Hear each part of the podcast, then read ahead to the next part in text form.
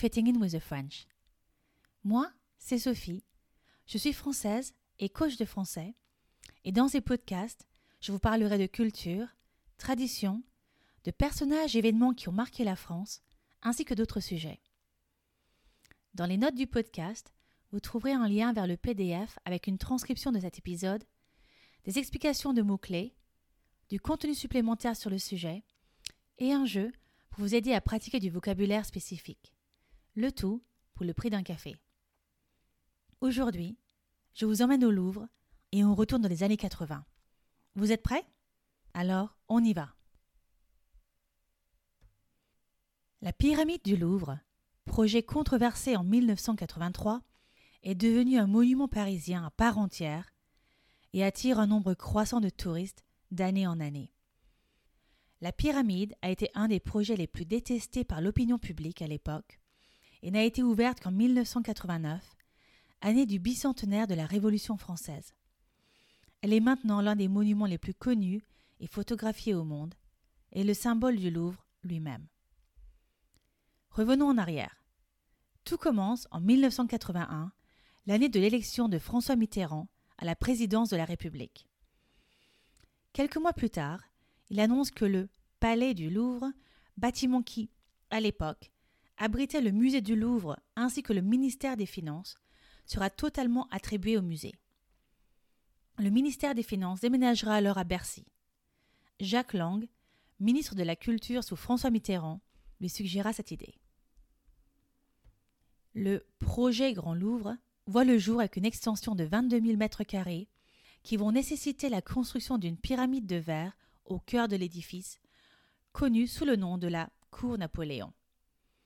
Avant l'extension, le musée accueillait 3 millions de visiteurs par an, et une fois l'expansion du musée complète, le nouvel objectif était d'atteindre 4,5 millions de visiteurs.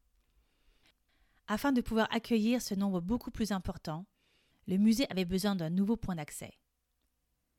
En 1983, le président a personnellement choisi l'architecte sino-américain, c'est-à-dire une personne qui a la double nationalité chinoise et américaine, Yeo Ming-pei, communément appelé E.M.Pei, sans avoir organisé de concours. Afin de ne pas construire une immense station de métro à plafond bas, E.M.Pei proposera une énorme pyramide en tant que puits de lumière afin d'éclairer les couloirs souterrains. On parle principalement de la pyramide du Louvre, mais en fait, il y en a cinq à travers le musée. Je vous parlerai des autres pyramides un peu plus tard dans ce podcast. La pyramide dans la cour Napoléon est une version réduite de la pyramide de Khéops. Elle mesure 35 mètres 42 de largeur pour 21 mètres 34 de hauteur. Il faudra utiliser 75 tonnes d'acier et 105 tonnes d'aluminium pour soutenir les 673 panneaux de verre. Ce projet de construction, de style très futuriste qui tranchait du classicisme de la cour Napoléon, était loin de faire l'unanimité. Certaines personnes pensaient aussi qu'elle pourrait couper l'axe historique de Paris ou la voie royale. L'axe historique, c'est une route de ligne droite qui traverse l'ouest de Paris jusqu'en banlieue. Elle commence au Louvre et passe par le jardin des Tuileries, la place de la Concorde, l'avenue des Champs-Élysées, la place Charles de Gaulle où se situe l'Arc de Triomphe, jusqu'à la Défense, le quartier des affaires. Quelques mots sur l'architecte choisi par François Mitterrand. Iem Pei est né en Chine en 1917 et est parti étudier aux États-Unis quand il avait 17 ans. Il est devenu professeur à Harvard Graduate School of Design et a travaillé dans un cabinet d'architecture jusqu'en 1960. Il a été choisi par Jacqueline Kennedy pour créer une bibliothèque et un mémorial J.F. Kennedy, et aussi créer un nouveau bâtiment pour la National Gallery of Art de Washington à ses débuts. Il finira sa carrière dans les années 2000 avec le musée de Suzhou en Chine et le musée d'art islamique de Doha. Il est décédé en 2019. En 1984, Iem Pei a dû présenter le projet de construction devant la Commission supérieure des monuments historiques sous forme de diaporama. La commission était composée de personnes très conservatrices et les critiques et remarques désobligeantes se sont fait entendre très rapidement. Pei ne parle pas français et l'interprète, en larmes, décida d'arrêter de traduire les commentaires de la commission.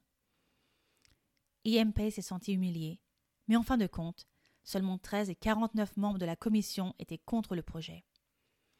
Le projet été soumis au vote et un résultat positif a été obtenu. La presse française n'a pas été tendre sur le projet.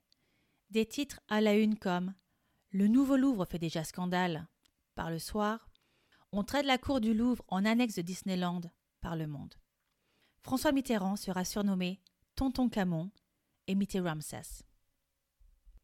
François Mitterrand se moque de la polémique et n'attend pas la réponse de la demande de Jacques Chirac, à l'époque maire de Paris, d'une simulation grandeur nature qui sera faite en mai 1985. Il a donné son accord définitif mi-février. Quand le maire de Paris est allé voir l'installation dans la cour Napoléon en mai, sa réaction était positive et lança Mais elle est toute petite. Des dizaines de milliers de Parisiens sont aussi venus voir cette installation. Après des fouilles archéologiques dans la cour Napoléon, les travaux débutent et Pei en est le responsable. Afin de pouvoir créer cette pyramide de verre, ils avaient besoin de trouver un verre qui soit léger, transparent et très résistant. La manufacture Saint-Gobain créa un verre diamant, tout spécialement pour la pyramide. Vous avez peut-être entendu parler de mythes qui disaient qu'il y avait 666 panneaux de verre sur la pyramide, mais en fait, il y en a 673. 666 est le chiffre de la bête, selon le livre de l'Apocalypse, et la rumeur persiste par le roman Da Vinci Code de Dan Brown. Comme je vous l'ai dit avant, il existe cinq pyramides dans le musée. Il y a trois répliques, les plus petites, autour de la pyramide principale. Les emplacements stratégiques ont été choisis pour créer des puits de lumière, et la cinquième pyramide est inversée et n'est pas visible depuis l'extérieur. Elle mesure 16 mètres de côté pour 7 mètres de haut. Comme vous l'avez compris, la construction de la pyramide de Iempei aura fait couler beaucoup d'encre dans les années 80, mais elle est devenue une œuvre en elle-même et l'une des plus photographiées par les visiteurs du Louvre. En 2014, le Louvre entame un nouveau chantier qui s'appelle le projet Pyramide, afin de reconfigurer l'accueil des visiteurs.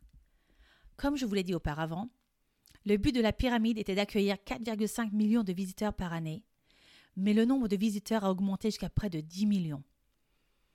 Certaines fonctions logistiques, comme la billetterie, les vestiaires et les toilettes, ont été déplacées en périphérie de la pyramide afin d'améliorer les files d'attente et autres difficultés. Aucune demande de subvention n'a été faite pour cet investissement de 53,5 millions d'euros. Les travaux ont duré deux ans et n'ont causé aucune incidence sur l'ouverture du musée au public.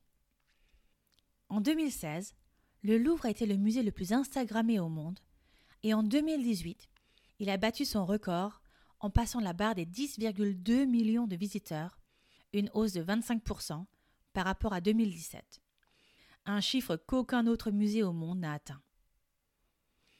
Bien que les Français soient fans du Louvre, environ 80% des visiteurs sont étrangers et viennent principalement des États-Unis, de la Chine, des pays de l'Union européenne et aussi du Brésil.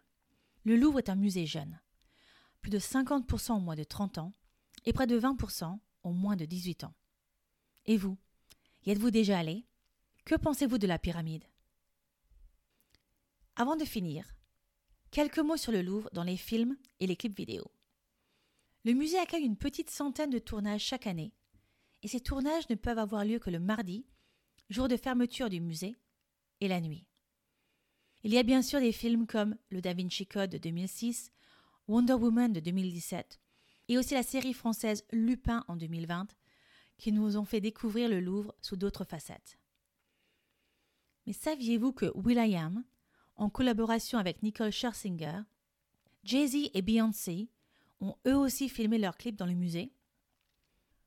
Will.i.am est un grand fan d'art depuis un très jeune âge et dans le clip de Mona Lisa Smile, réalisé en 2013, il s'incruste dans les peintures de Delacroix, Léonard de Vinci et Vermeer pour raconter son histoire d'amour avec la Joconde, incarnée par Nicole Scherzinger.